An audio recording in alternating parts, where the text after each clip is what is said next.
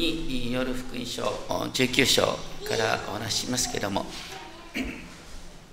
私たちこの時代あの誰でもね自分の権利ということを主張しがちです。と例えばあの多くの女性が感動する話にルツキがありますが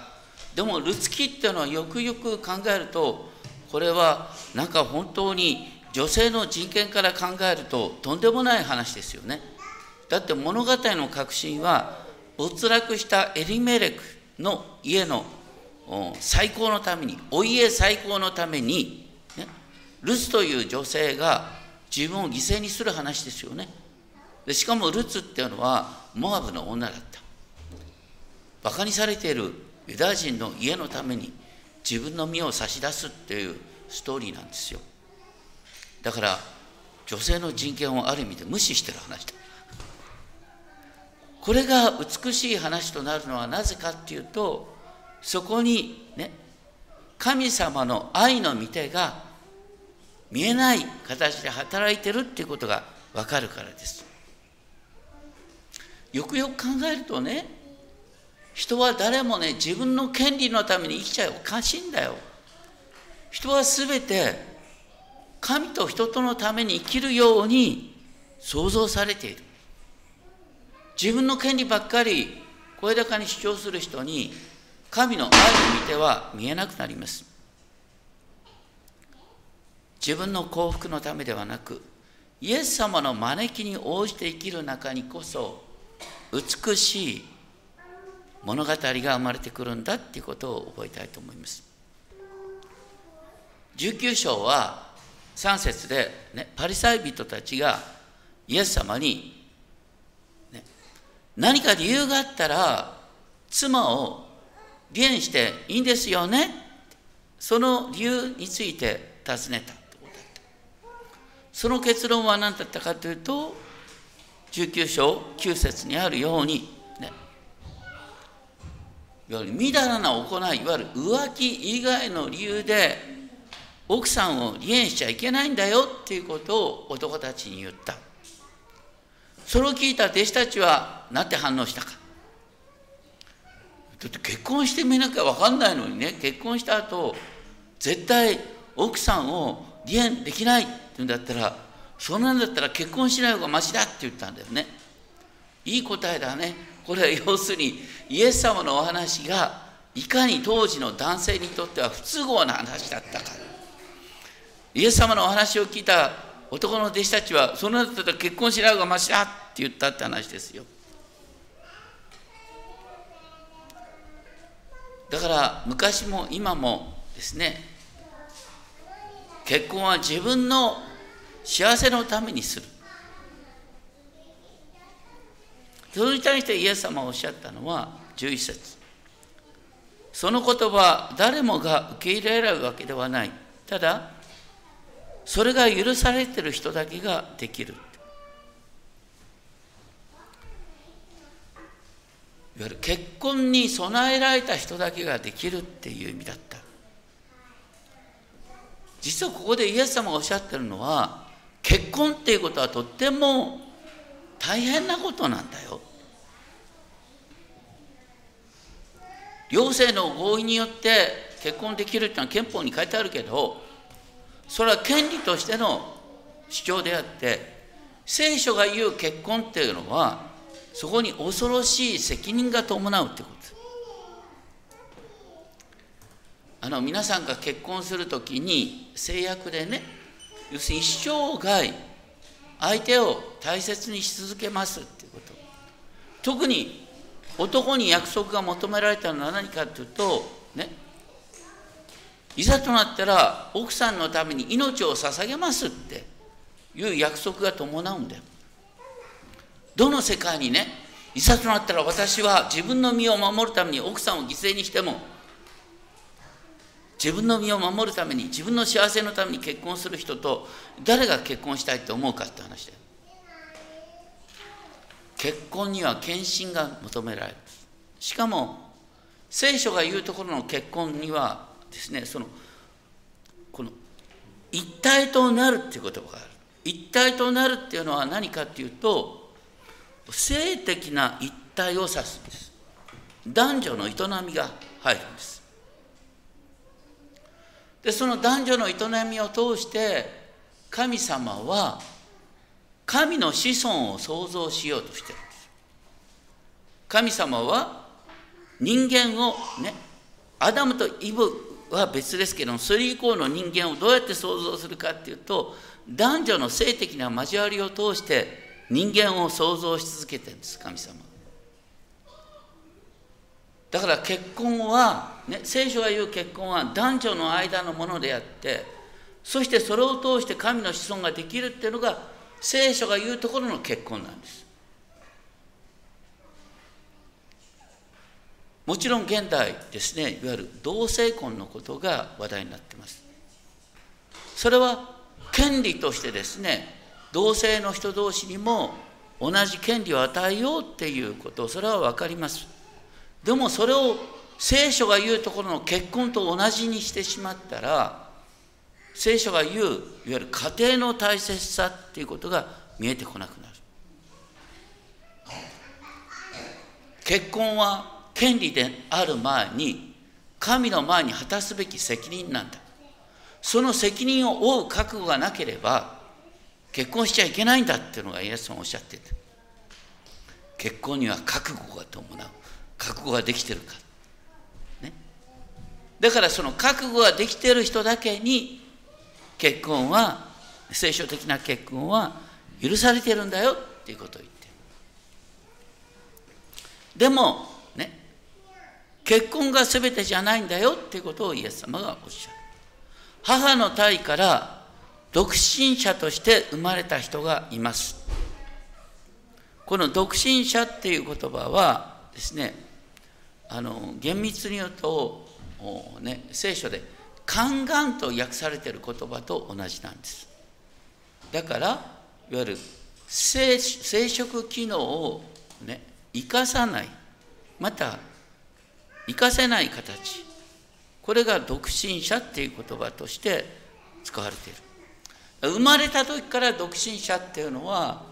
あの今も昔も一定程度の割合でね5,000人に1人ぐらいか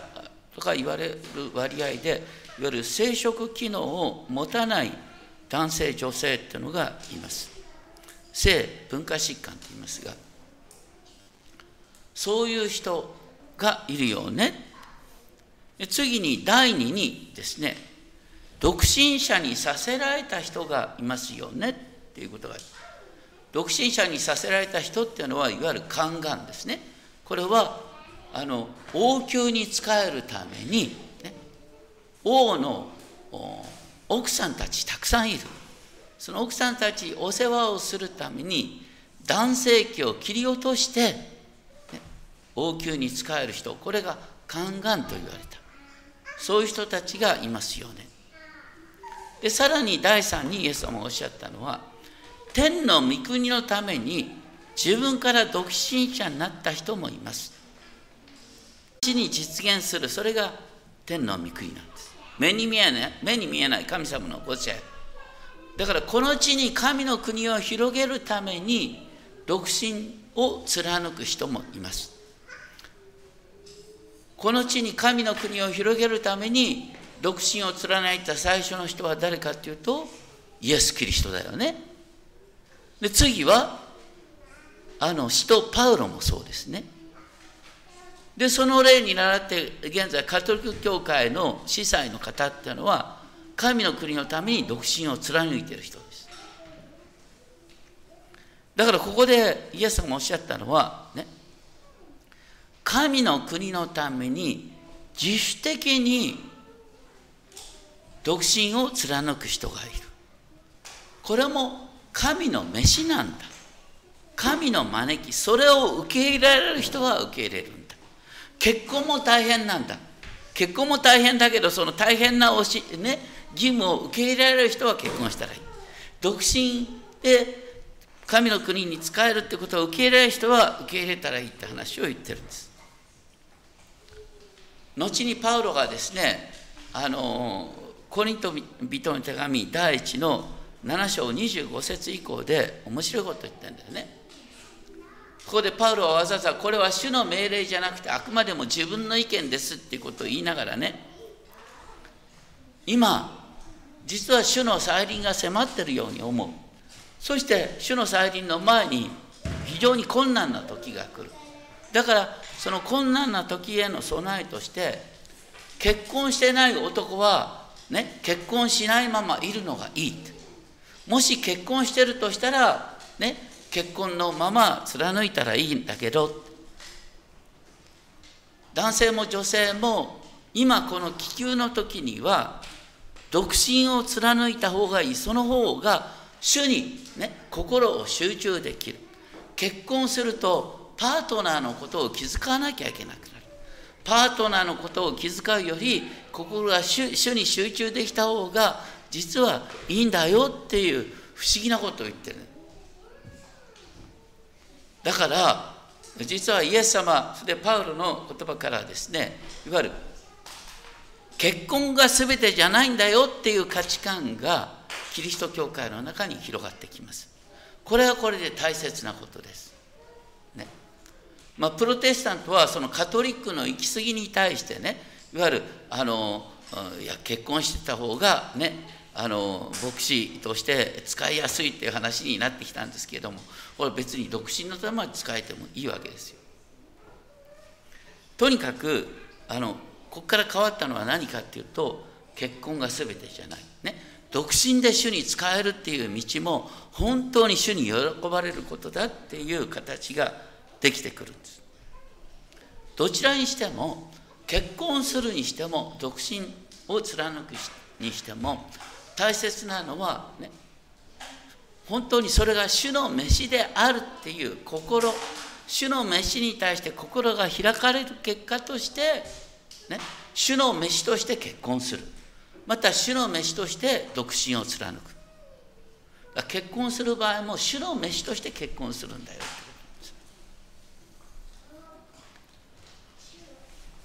パウロはそういう中でねこの面白いことを言いました。コリント人の手紙第一の10章31節で言われている言葉。こういうわけであなた方は食べるにも飲むにも何をするにも全て神の栄光を表すためにしなさい。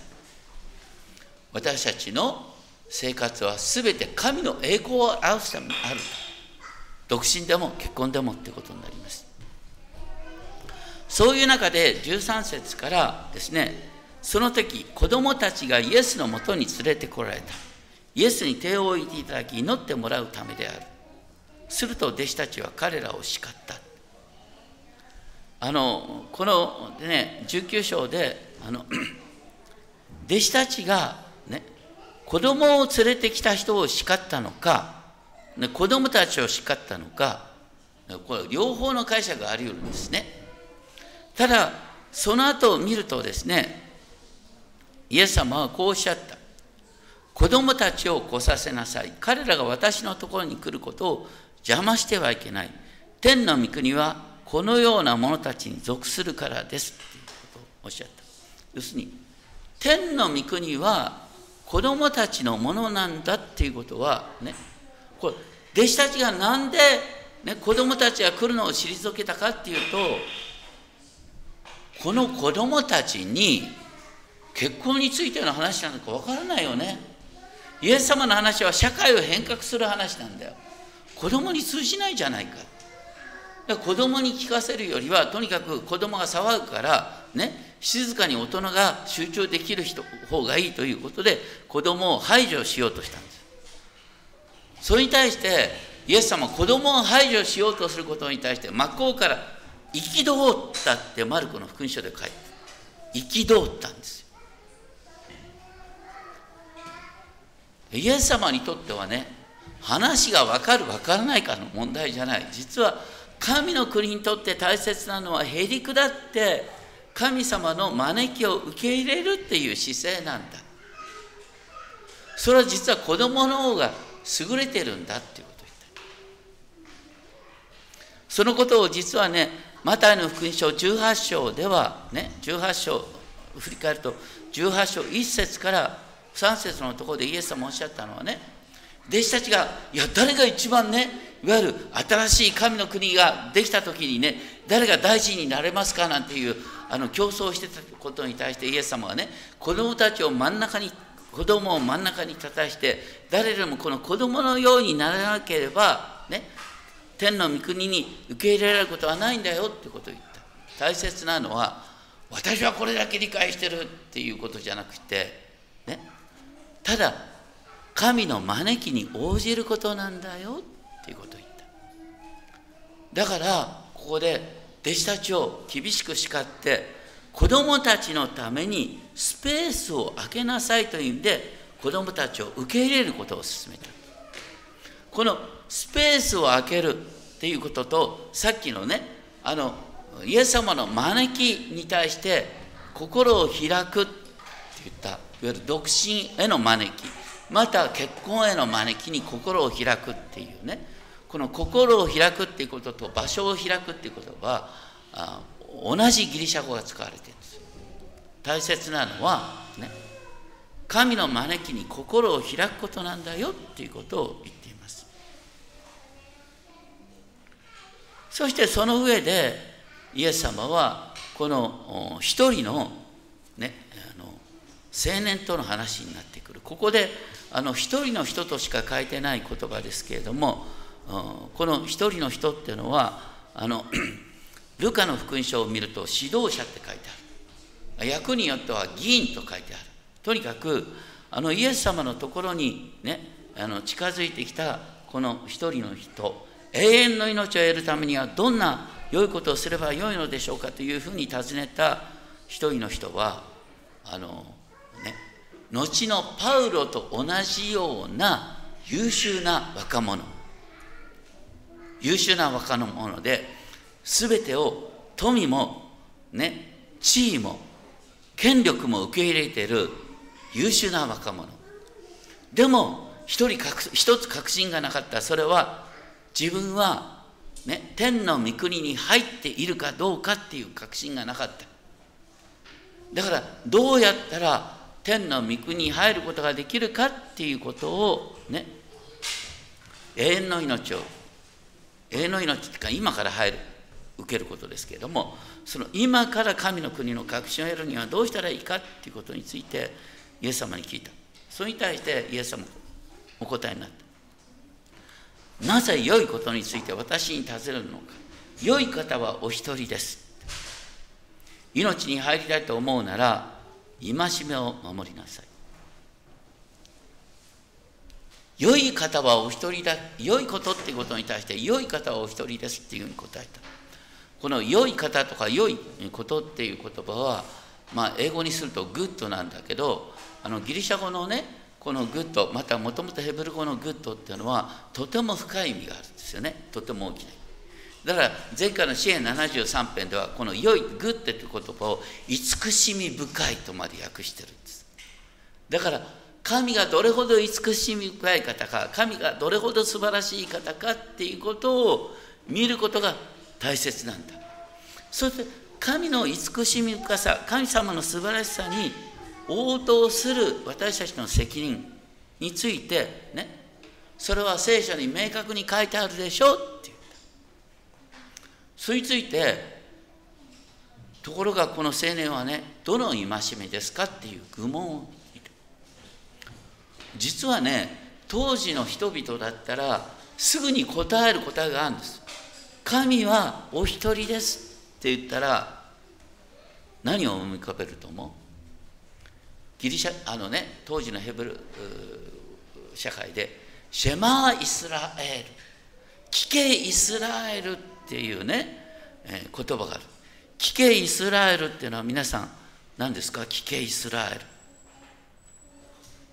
新明記6章4節でしょ？ごめんなさい。開けない人これごめんなさい。常識だからね。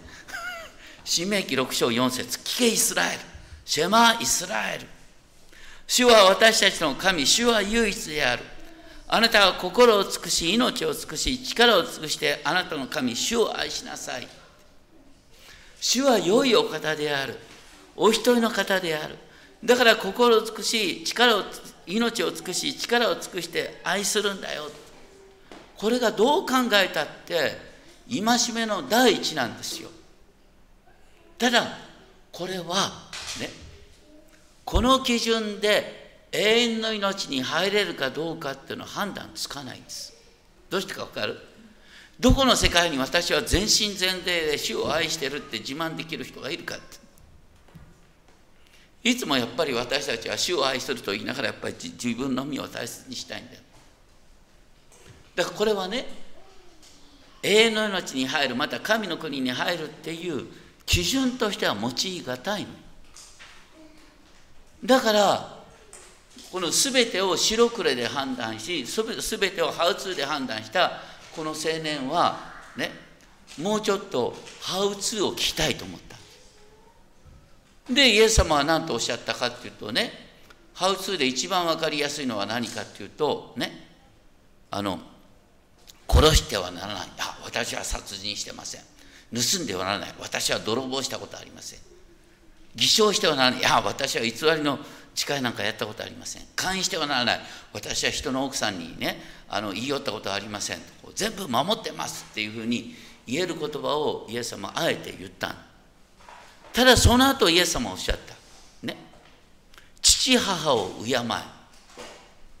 これをね厳密に考えるとどこまでやったら父母を敬ってると言えるのかってことはなかなか判断つかない。それからさらにイエス様はおっしゃった。あなたの隣人を自分自身のように愛しなさい。隣人を自分自身のように愛してるって言い切れる人がどこにいる？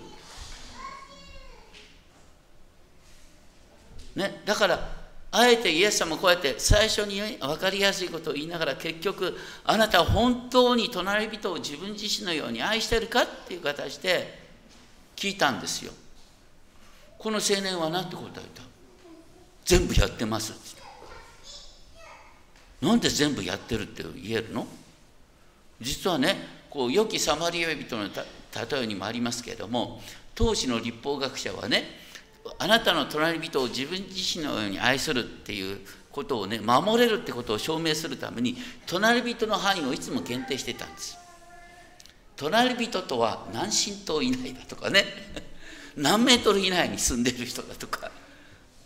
言い出すんですよ。だから通りがかりの人だとか見ず知らぬ人は隣の人にならないんですよ。だから自分の周囲の人を守ってるという意味で私は隣人を愛してるってこの青年は言い切ったんですよ。でそれはおかしいだろう。さっきの全身全霊で主を愛するってことと同じですよ。問われてるのは心なんです。ね。この青年の例えと、ね、さっきの子供の例えはいつもセットに出てくる。子供は、ね、近づきたいと言ってすぐに近づいてイエス様から手を置いて祈ってもらって、ね、子供こそが神の国にふさわしいって言われたんです。ところが何度もできる青年私これやってきましたこのおきについても私はこのように守ってきましたっていう自慢できる人はイエス様からね足りないって言われた。あなたが完全になりたいなら自分の持ってるものを全部売って貧しい人に配りなさい。だってねあなたの隣人を自分自身のように愛するってことはそういうことじゃないっていうことをイエス様は言おうとしただこの青年はね悲しみながら去っていったんです。どうして、まあ、財産が多すぎたからって言うんだよね。だけどイエス様ここで意地悪を言ってるわけじゃないの。まずですねそうすればあなたは天に宝を持つことになりますとおっしゃった。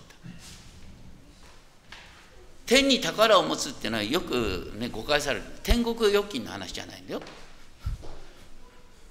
大切なのはね神のご支配の中に財産を移すってことです。自分の財産から神の財産へと移し替えるってこと。神の財産へと移し替えたら、ね、あなたはそれを持ってるとか持たないとかそういう感覚から自由になれるんだよ。そしてその上で私に従ってきなさい。私についてきなさいってイエス様おっしゃった。これはねイエス様の弟子にするよっていう招きなんだよ。ペテロはイエス様に従った時に全てを捨てて従ってるんです。ペテロの場合もともとね捨てるものがほとんどなかったからね。捨てるもののない人はすぐ従えることができる。だからマタイ。ね。このマタイの福音書を書いたマタイさんは酒税人でしょ？みんなから散々バカにされてる。お金はあったけどバカにされてる。それよりはねみんなから受け入れられた方がいいよねって思ってすぐにイエス様に従うことができた。とこの青年はねお金ばかりか名誉も持ってる。地位も名誉を持ってる人はなかなか招きに応じられない。この気持ちはわかるよ。この気持ちは来るんだけどそれはお猿さんに似てるってね。あのお猿さんをどうやって捉えるかってこういう話があるんですけどもね。あの、えっと、この口のですねちょっと小さくて幅が広いですね瓶を用意してその透明の瓶の中にバナナを入れる。だからお猿さんはね手を伸ばしてそのバナナをつかむ。バナナをつかんだら今度ねあのこれがバナナをつかんだ手が大きくなりすぎて瓶からあの手が出なくなるんですだ透明の瓶にバナナを入れておくと、ね、お猿さんはそのバナナを掴んだ途端そのバナナを離すっていう知恵は知恵が猿知恵でないもんだから、ね、このこのバナナを入れた瓶に捕らえられたままになるんですよ。そしたらお猿さんを捕らえられる。同じように、ね、この世の財産この地位に捉えられたばか、まあ、これを手放すっていう知恵のない人はイエス様に従うことができなくなっちゃう可能性があるってことです。ただこれはねあくまでもこの青年に対する固有の招き。この青年が全てをね獲得の発想でしか考えてないから。獲得の発想でしか考えてないからイエス様はあえてねこの青年に我に帰らすためにイエス様の招きに意味を知らせるためにある意味で厳しい命令をなさった。人それぞれのねに対するイエス様の招きがある。でもそこには愛の招きがある。私たち一人一人も実は固有の招きを受けてクリスチャンになってんです。だから結婚してる人ねお子さんを育てる人これもねあこれは私の権利だとか言うんじゃなくて主の飯としてお子さんを育てる。あくまでも神様の子供として育てる。独身で生きてる人も神様の飯の中で独身で生きてる。子供も神の飯の中で、ね、イエス様の招きの中で今ここで礼拝に沿っている。でこの青年は、ね、ちょっと厳しい命令のようも思うけど私たち一人一人が、ね、イエス様の招きに応じる時に私たちどっかで何かを犠牲にしてイエス様の招きに応じてるんです。大切なのは、ね、主の招きに心を開くってこと。いや実は今日のところでねあの書いてない言葉であの心を開くっていうことが問われてその心を開くっていう言葉と同じなのはねあの11節にあったねその言葉は誰にも受け入れられるわけではありません。ね、受け入れられる人は結婚しなさい。また、誰でも受け入れられるわけじゃない。ね、独身としての飯を受け入れられる人は、ね、受け入れなさい。この受け入れるって言葉は、あの、スペースを開く、心を開くって言葉と同じ言葉なんです。同じように私たちはみんな神の招きに心を開く結果として今神の招きに応じているんだよっていうことを覚えたいと思います。お祈りをしましょう天のお父様私たちは全て神の招きに応じたものとして今ここにイエス様に仕えようとしておりますどうか一度もどこでも神の栄光を表すため神の招きに応じているという原点を忘れることがありませんようにいつでもどこでも神の招きを第一としてそして私たち自身の心を開いて神様のイエス様の愛の招きに応じることができるよう導いてください。尊き主イエス・キリストの皆によってお祈りします。アメン